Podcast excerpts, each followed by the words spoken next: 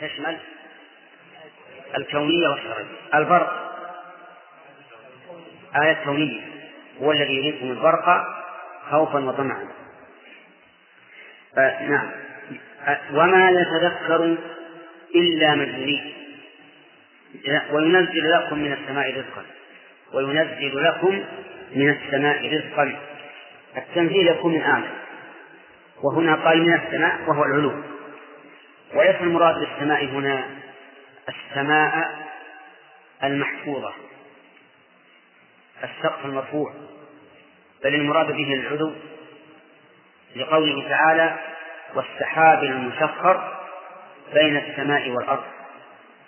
فالمطر ليس ينزل من السماء السقف المحفوظ وإنما ينزل من العلو من السحاب المسخر بين السماء والأرض. وهذا أمر مشاهد. وقوله رزقا أي ماء يكون به الرزق. أي ماء يكون به الرزق. فالذي ينزل ماء يكون به الرزق. فهو نفسه رزق. أفرأيتم الماء الذي تشربون؟ أأنتم أنزلتموه من المزن أم نحن منزلون؟ وبه يكون الرزق. فأخرجنا به من كل الثمرات. والثمرات أرزاق تؤكل. والماء رزق يشرب. فهو رزق بكل حال. وفي تقديم الآيات على إنزال الرزق من السماء دليل على أن النعمة الدينية أهم وأكبر من النعمة الدنيوية. نعم. وينزل لكم من السماء رزقا وما يتذكر إلا من ينيب. قال المؤلف المفسر هو الذي يريكم آياته دلائل توحيده. يعني التي تدل على توحيده وغير ذلك مما تدل عليه من معاني الربوبية. وينزل لكم من السماء رزقا للمطر. فالمؤلف رحمه الله يرى أن الرزق هو ما يخرج بالمطر يعني النبات وما أشبه ذلك.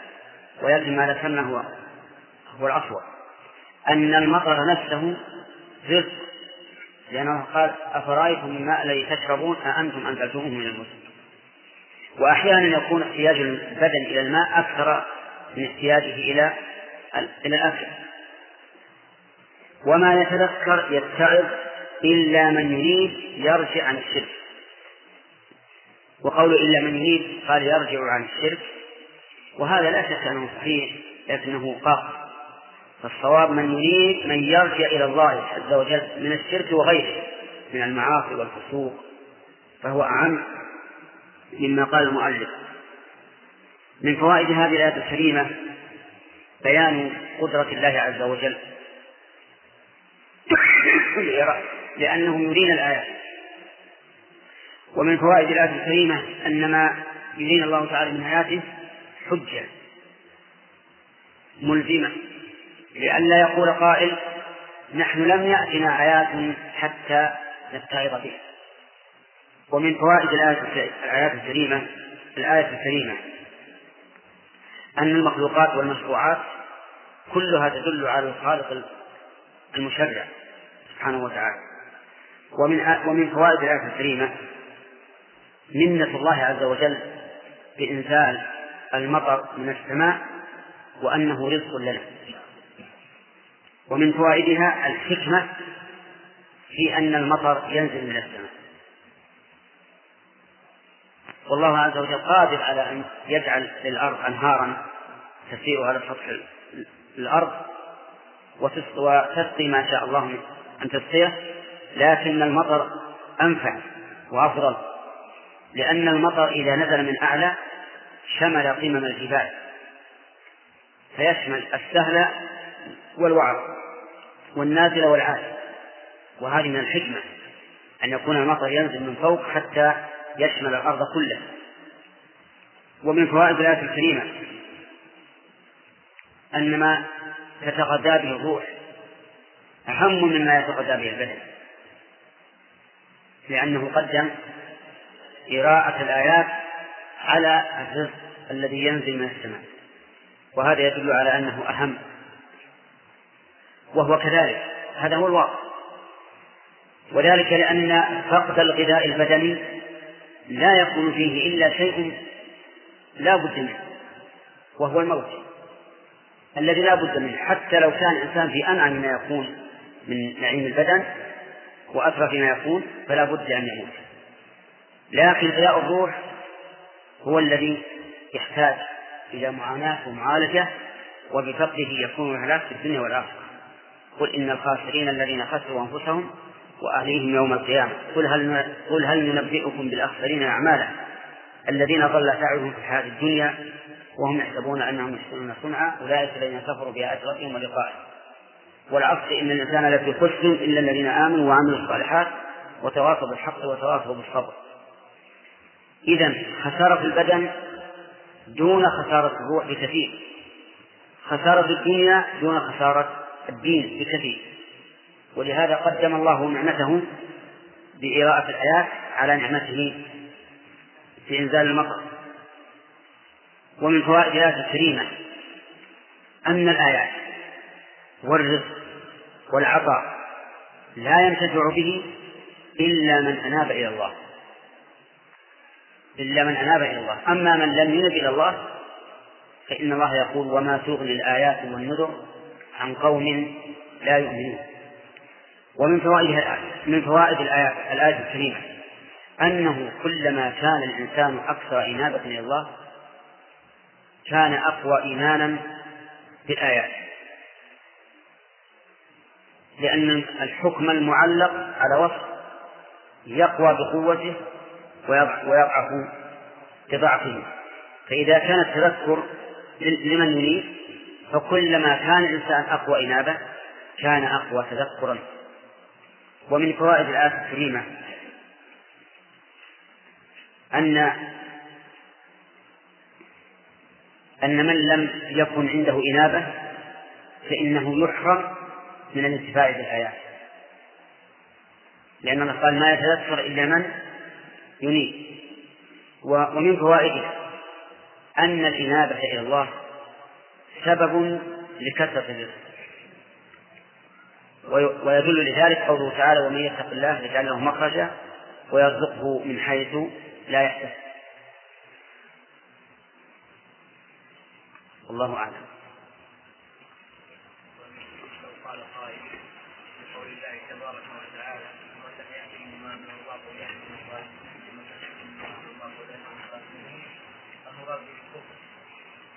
نعم. نجيب بأنه غلط. كيف يراد به شيء واحد ويقره الله بألفاظ متعددة؟ والأصل أن اختلاف اللفظ يدل على اختلاف المعنى. لكن بعض العلماء قال إن وصف الحاكم بالكفر لا يمنع من وصفه بالكفر. لأن الله تعالى وصف الكفار بالكفر. فقال تعالى وأما الذين فسقوا فمأواهم النار. كلما أرادوا أن يخرجوا منها أعيدوا فيها. ووصف الكفر الكافرين بالظلم فقال والكافرون هم الظالمون. فجعل هذه الأوصاف الثلاثة جعلها لموصوف واحد. ولا مانع من أن يوصف الإنسان بعدة أوصاف. فالكافر لا شك أنه ظالم ولا شك أنه فاسق خارج عن الطاعة بل فسقه فسق مطلق. وفسق المؤمن العاصي فسق مقيد ولكننا إذا جعلناه إذا جعلنا هذه اختلاف هذه الألفاظ منزلا على أحوال كان أبلغ. لأننا نقول الكفر متضمن للظلم والفسق فدلالته عليه بالالتزام. فيكون مطلق مجرد وصف عليه بالكفر هو وصف له بالظلم والفسق ثم نستفيد فائدة جديدة بالحكم بغير ما الله حيث يكون ظلما محضا لا كفرا أو فسقا لا لا كفرا.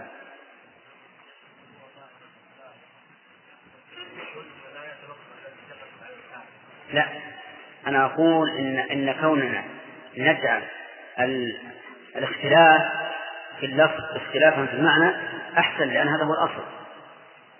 وعلى وقد قال العلماء في هذه المسألة حمل الكلام على التأثير أولى من حمله على التوكيد. نعم.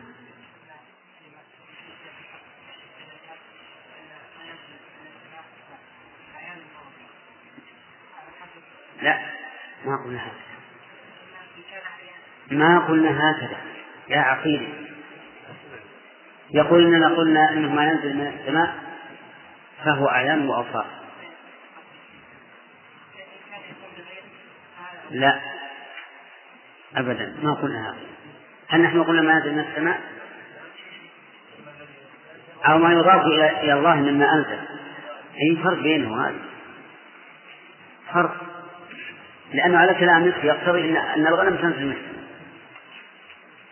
والبقرة تنزل من السماء.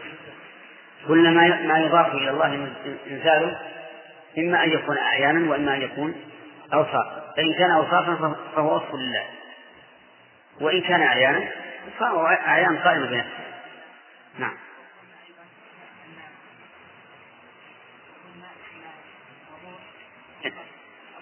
إيه؟ إيش؟ إيه نعم. بلى. إيه نعم. من أنصار صحيح أن الروح جسم لكنه جسم ليس كالأجسام المعروفة. الكثيفة. لا ما ينفع. إحنا قلنا ما أنزله الله تعالى ينقسم إلى قسمين والله تعالى لم يذكر أنه أنزل الروح. ما ذكر أنه أنزل الروح؟ نعم. بقوله تعالى ذلك بأنه إذا دعي الله وحده تفرق قال بعض أهل العلم في المكروه استغني عنه بدلالة الظاهر عليه ومجازه لا سبيل إلى ذلك. كيف؟ يقول قوله تعالى في الآية السابقة ذلك إذا دعي الله وحده. يقول فيه متروك استغني عنه بدلالة الظاهر عليه ومجازه أن لا سبيل إلى ذلك إلى ما تريده هذا هذا قصده؟ لما قالوا فهل إلى خروج من سبيل؟ كأنه قال لا سبيل إلى الخروج. لأنكم قدمتم لأنفسكم ما لا يمكن ما لا يمكن معه الخروج. وهو أنه إذا دعي الله وحده كفرتم وإن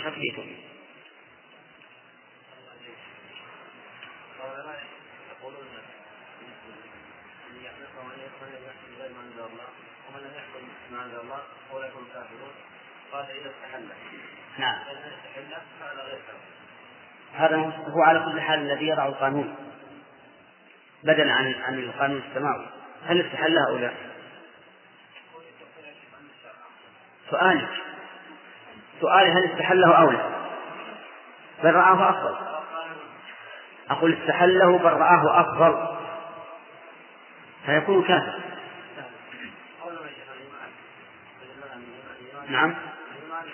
مع أن من استحل الحكم بغير ما أنزل الله وإن لم يحكم به فهو كافر. من قال إنه يحل أن نحكم بغير ما أنزل الله فهو كافر وإن لم يحكم. عرفت؟ وهذه مشكلة يا جماعة. كثيرا ما يلجأ بعض الناس إلى الاستحلال أو إلى الجحود. مثلا يقول من ترك الصلاة جاحدا فقد كفر. هذا تحريف للكلمة عن مواضعه وهذه مسألة أخبركم بأنه يلجأ إليها المتعصب لقوله فيحاول أن يلوي أعناق النصوص إلى ما يقول. فمثلا من ترك الصلاة فقد كفر. الذين قالوا لا يكفر ماذا عملوا؟ قالوا من تركها جاحدا لوجوبها فقد كفر. فنقول سبحان الله. أنتم إذا فعلتم ذلك جنيتم مرتين على على كلام رسول الله. المرة الأولى حملكم الكلام على غير ظاهر والمرة الثانية إثبات أمر لم يقله الرسول عليه الصلاة والسلام. الرسول ما قال من ترك ولم يقل من جحدها هل في لسانه عي أن يقول من جحدها؟ ثم نقول له الجحد كفر وإن صلى. والرسول يقول ترك الصلاة. لو أن الإنسان قال أشهد لو قال إن الصلاة ليست بواجبة ولكنه يواظب عليها وهو أول من يأتي للمسجد وآخر من يخرج. يكفر ولا ما يكفر. كيف يلغون وصف الترك وتأتون بوصف جديد تعلقون به الحكم؟ وهذه مشكلة. ولما قيل للإمام أحمد في قوله تعالى ومن يقتل مؤمنا متعمدا فجزاؤه جهنم خالدا فيها وغضب الله عليه ولعنه وأعد له عذابا عظيما. قالوا له إن فلانا يقول هذا في من استحل في من استحل قتل المؤمن. ضحك ضحك الإمام أحمد. قال سبحان الله من استحل قتل المؤمن فهو كافر قتله أم لم وهذا التحريم لا شك أنه مضحك. كذلك أيضا من استحل الحكم بغير ما أنزل الله فهو كافر سواء حكم أم لم يحكم. والآية علقت علقت الحكم بماذا؟ علقت الحكم بالحكم. ومن لم يحكم بما أنزل الله. عرفت الآن؟ وهذه مسألة احذروها. احذروا احذروا تحريف الكلم عن مواضعه من أجل اعتقاد تعتقدونه واجعلوا اعتقادكم وحكمكم على الشيء تابعا للنصوص. لا تجعلوا النصوص تابعة.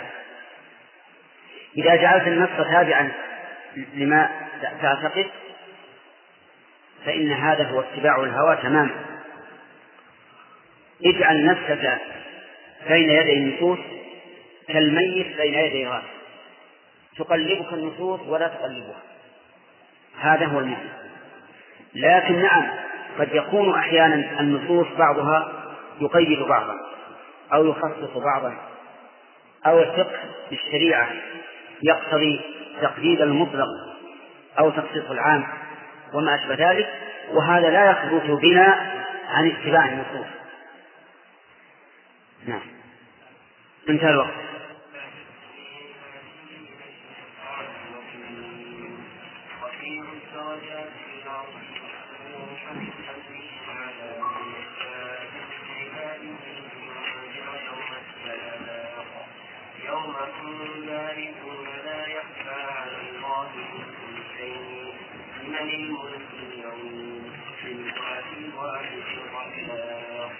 تجزى كل نفس بما كسبت لا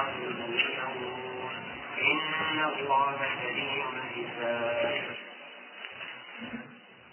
أعوذ بالله من الشيطان الرجيم. قال الله تبارك وتعالى فادعوا الله مخلصين له الدين. وأظن أخذنا فوائد الآية من السابقة. نعم. قال الله تعالى فادعوا الله مخلصين له الدين. ولو كره الكافرون.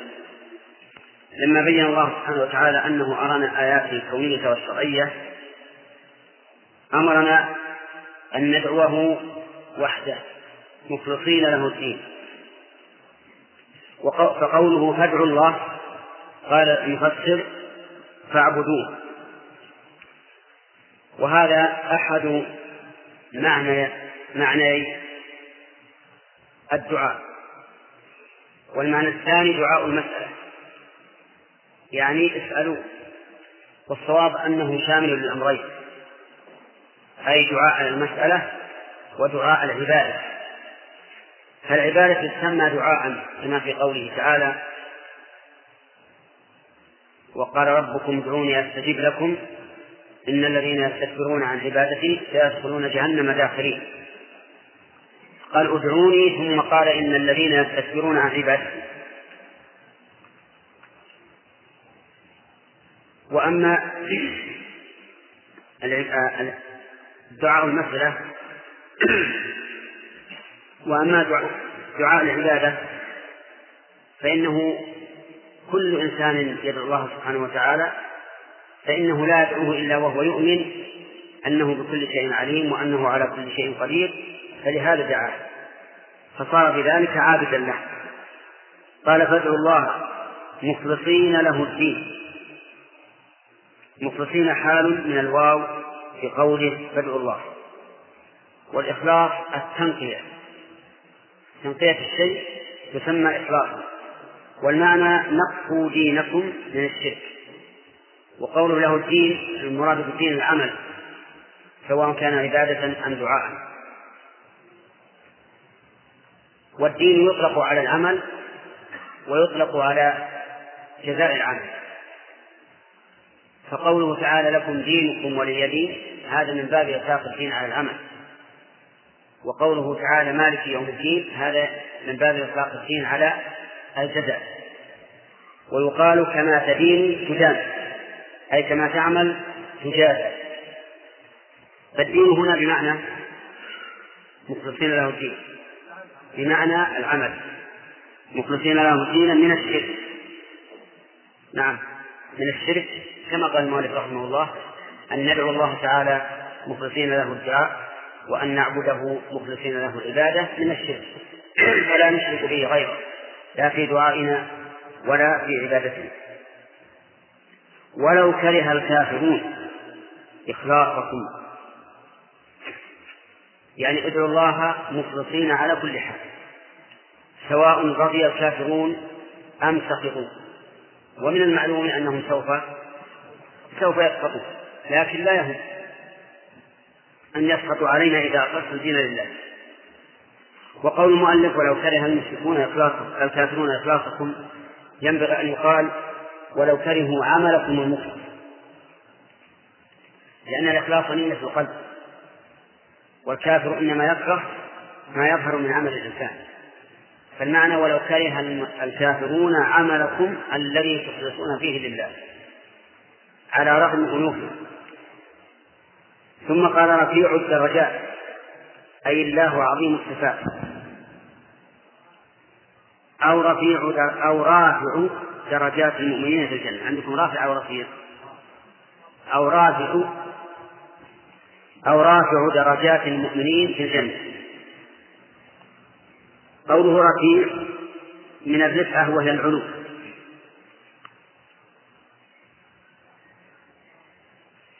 فسرها المؤلف رحمه الله وعفى عنه بأحد معنيه. أن المراد بالرفعة العظمة والمراد بالدرجات الصفات أي أن الله تعالى عظيم الصفات.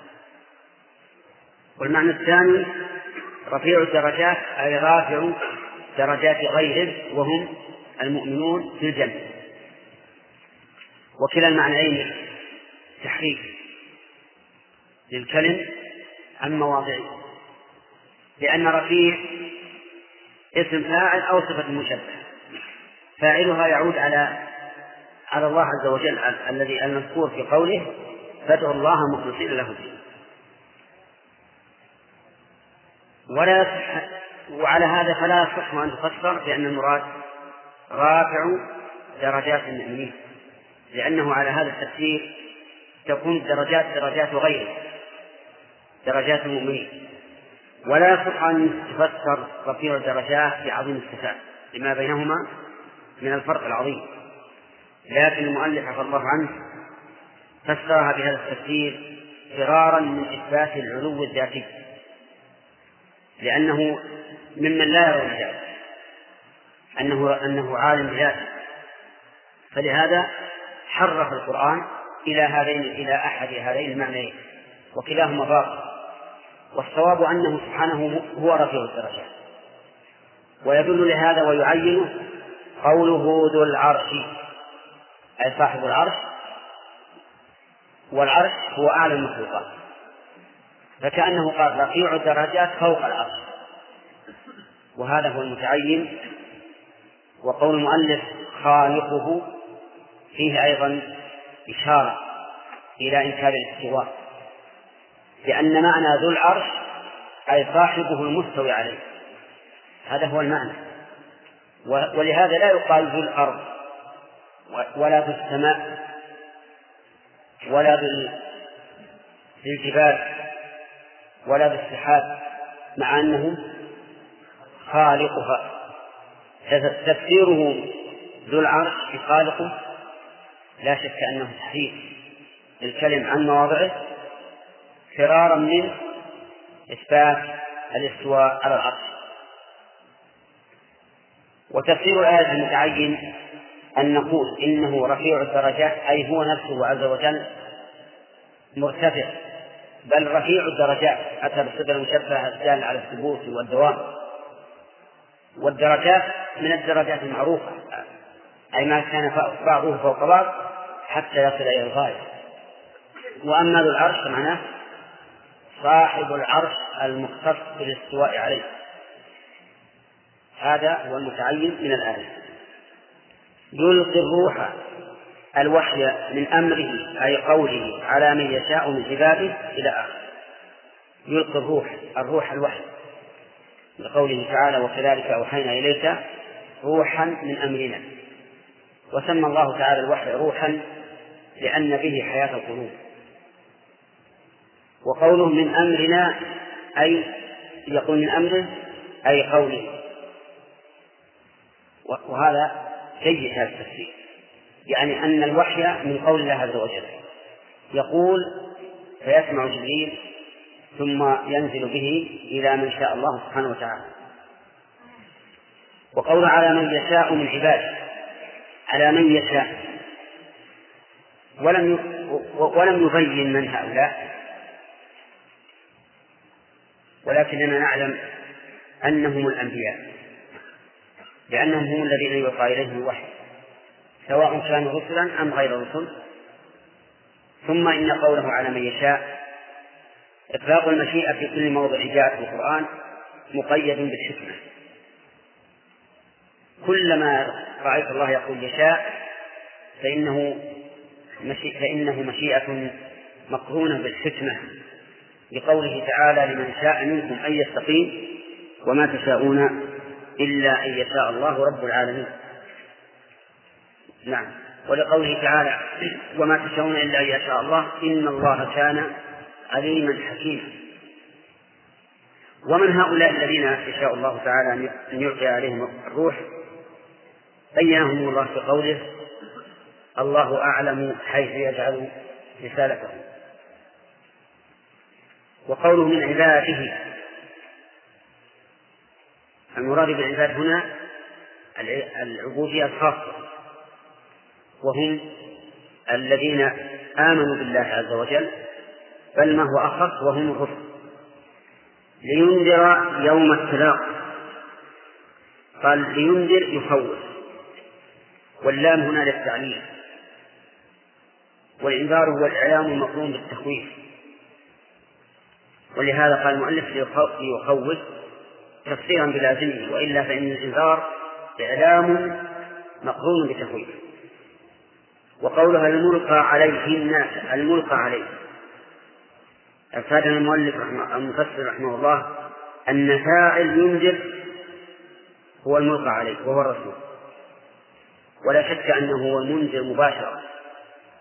ويحتمل أن الفاعل يعود على فاعل يلقي الروح وهو الله عز وجل أي لينذر الله. والحكمة من عدم ذكر الفاعل والله أعلم ليصلح الفعل للأمرين. أي ليكون صالحا لأن يعود الإنذار إلى الله وأن يعود إلى الرسول. فإن عاد إلى الله فلأنه الأصل وإن عاد إلى الرسول فلأنه مبلغ المباشر للإنذار. وقولها الناس هذا تقدير للمفعول الأول الذي هو مفعول ينذر لأن ينذر تنصب مفعولين أصلهما المبتدأ والخبر أو لا؟ لا ليس أصلهما المبتدأ والخبر المفعول الأول يكون محذوفا أو المفعول الثاني يكون محذوفا قال الله تعالى وأنذرهم يوم الآزفة هذا موجود فيه المفعولين جميعا. وأنذر الناس يوم يأتي كذلك المفعولان جميعا.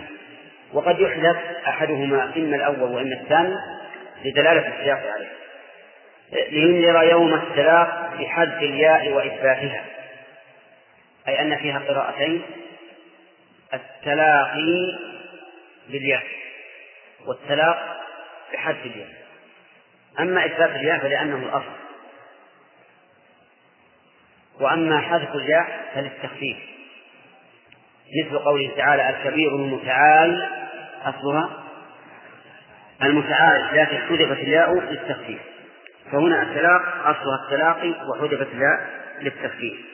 والتلاقي هو يوم ويوم التلاقي هو يوم القيامة وعلل المفسر ذلك بقوله لتلاقي أهل السماء والأرض والعابد والمعبود والظالم والمظلوم فيه أي في ذلك اليوم.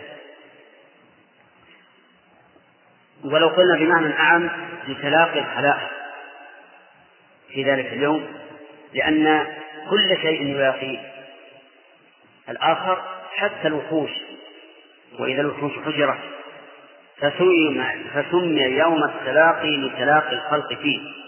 يحشر الله عز وجل الخلائق كلها يحشر الله الخلائق كلها في ذلك اليوم. فيتلاقون.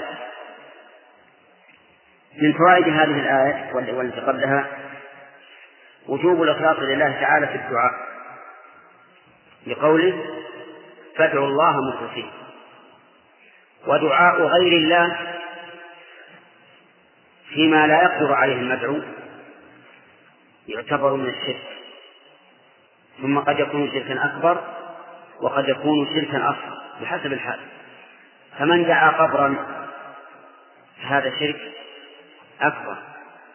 ومن دعا غيره ليحمل معه متاعا أو ما أشبه ذلك والغير لا يستطيع أن يحمل فهذا ليس بشرك أكبر بل هو إما عبث وإما شرك أصغر. ومن دعا غائبا لينقذه من شدة فهذا شرك أكبر لأن هذا يسمى شرك السر. إذ أن الغائب لا يمكن أن يدعوه الإنسان إلا وهو يعتقد أن له تصرف في الكون يتصرف وهو بعيد. بخلاف من دعا قريبا وقال يا فلان احملني على كذا أعني على كذا هذا يدعوه ليقول بشيء محسوس. يقول ومن فوائدها أيضا وجوب إخلاص العبادة لله.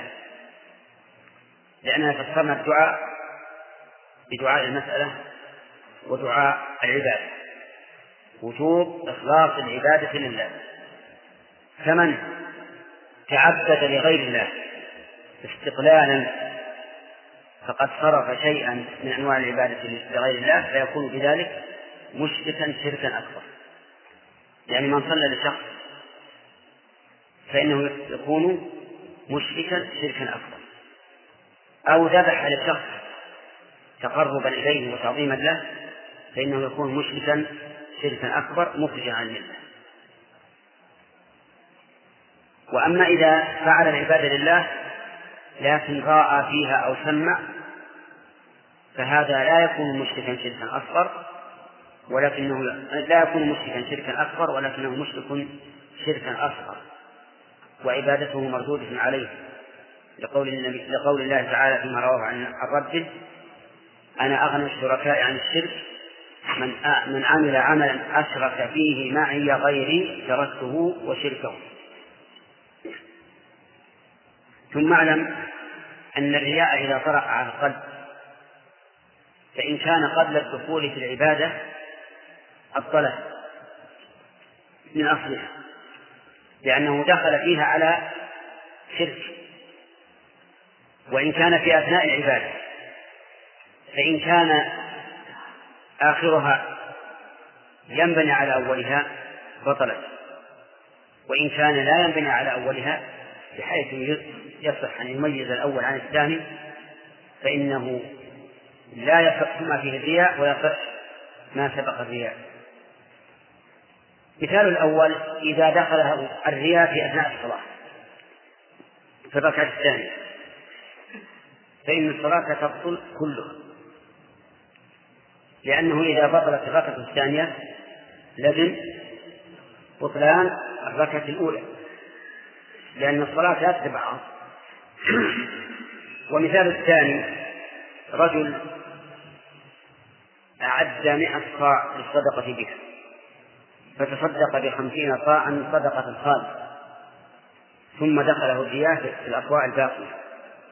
فهنا تبطل الأصواع الباقية أما الأولى فتصح وذلك لأن هذه العبادة عن الصدقة تتبعها ولا ينبغي آخرها على على أولها.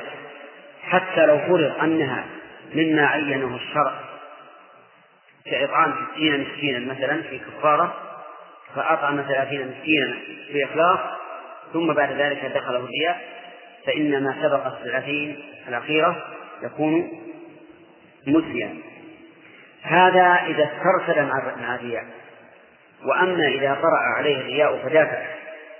وما زال جاهدا في مدافعته فإنه لا يضره شيء لقول النبي عليه الصلاة والسلام إن الله تجاوز لأمتي ما حدثت به أنفسها ما لم تعمل أو تتكلم وهذا لم يعمل ولم يتكلم بل ربما أنه لم يحدث نفسه لكن هاجمه الرياء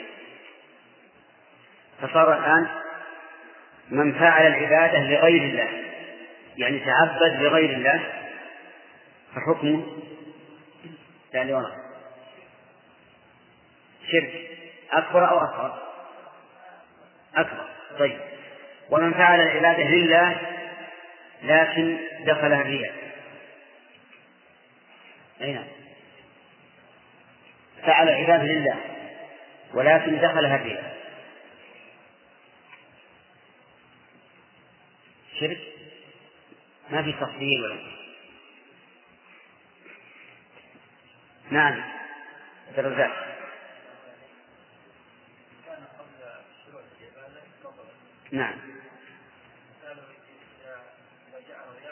لا بس حسن التفريض لأن أما إذا كان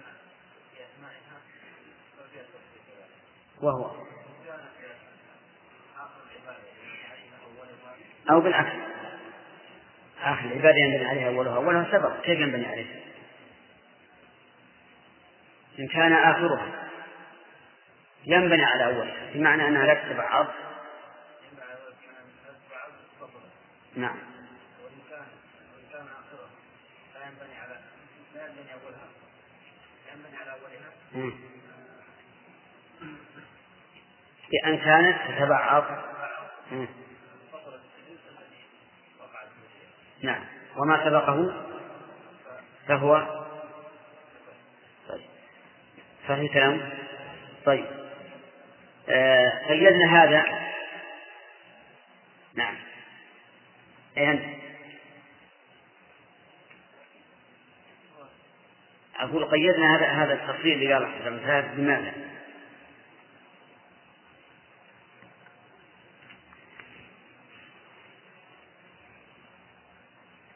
نعم. يسترسل المعلم. ويعني واستمر مراحلا طيب فإن دافعه فلا شيء عليه ولا يضره ذلك طيب. آه، من فوائد هذه الآية الكريمة مراغمة الكفار في في الإخلاص لله في العمل. في الإخلاص وفي العمل. لقوله ولو كره الكافرون. وينبني على ذلك أنه يجب على الإنسان أن يقوم بالواجب ولو كره ذلك غيره ولا يحابي أحدا في هذا. فمثلا إذا كره أبوه أن يصلي مع الجماعة كما يوجد الآن كره أبو, أبو الشاب أن يصلي ابنه مع الجماعة فهل يداهن أباه في ذلك؟ نعم لا. يصلي مع الجماعة ولو رغم أنف أبيه ولو كره ذلك. ولو وصل الشاب رحمه كعمه وخاله وما أشبه ذلك. وكان بينه وبين أبيه عداوة شخصية فكان يكره لابنه أن يصل أقاربه الذين يكرههم أبوه. فهل يواصلهم ولو كره؟ أو لا؟ نعم يواصلهم ولو كره. لكن هذا الحال يداري أباه بمعنى أنه يكتم عنه أنه وصلهم لتحصل المصلحة بدون مفسدة. وهناك فرق بين المداراة والمدافع.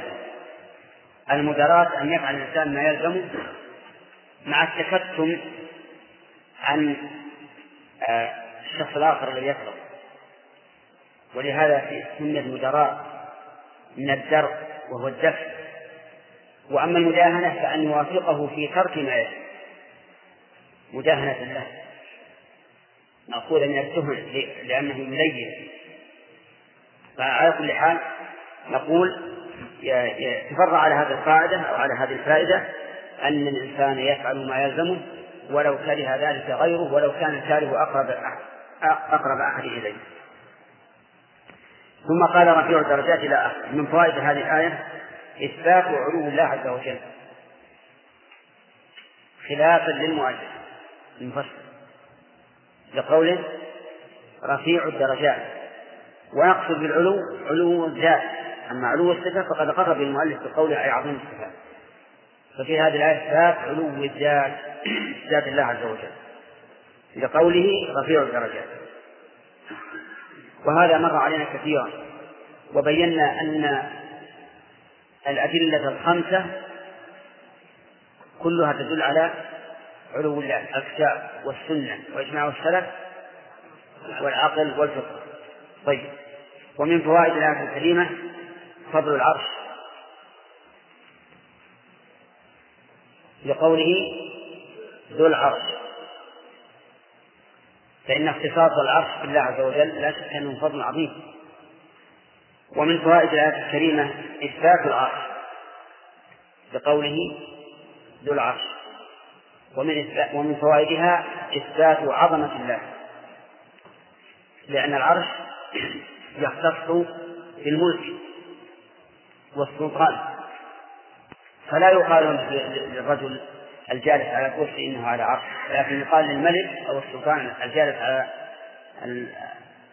الكرسي الفخم العظيم يقال له صاحب عرش.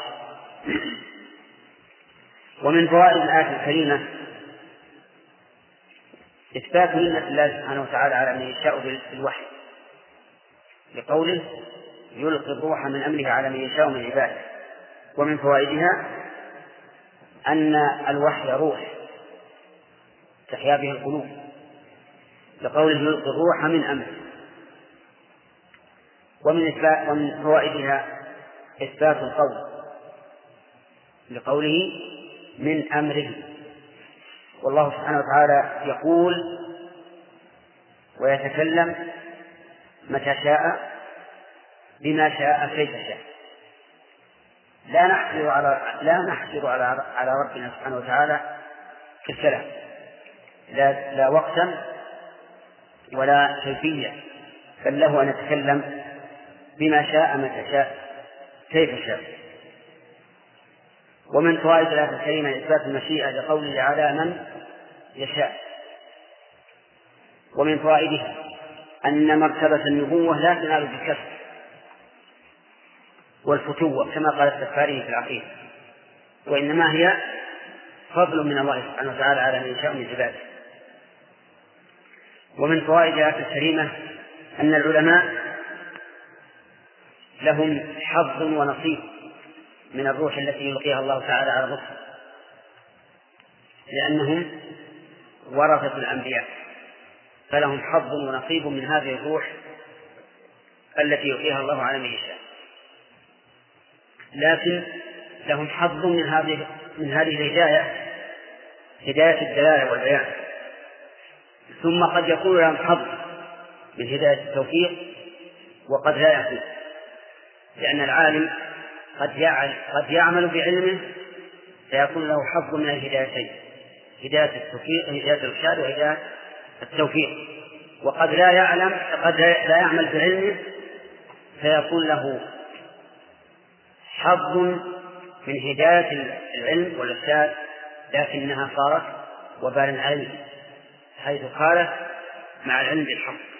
وهذا أشد ممن خالف بدون علم بالحق. ومن فوائد الآية الكريمة أن الوحي الذي ينزله الله عز وجل على من ينزله من عباده الحكمة منه إنذار الناس يوم القيامة. لينذر يوم السلام. ومن فوائد الآية الكريمة هي الحكمة لله. في ختام هذه المادة وأن أفعاله نسأل الله أن نلقاكم في لقاءات متجددة. مع تحيات.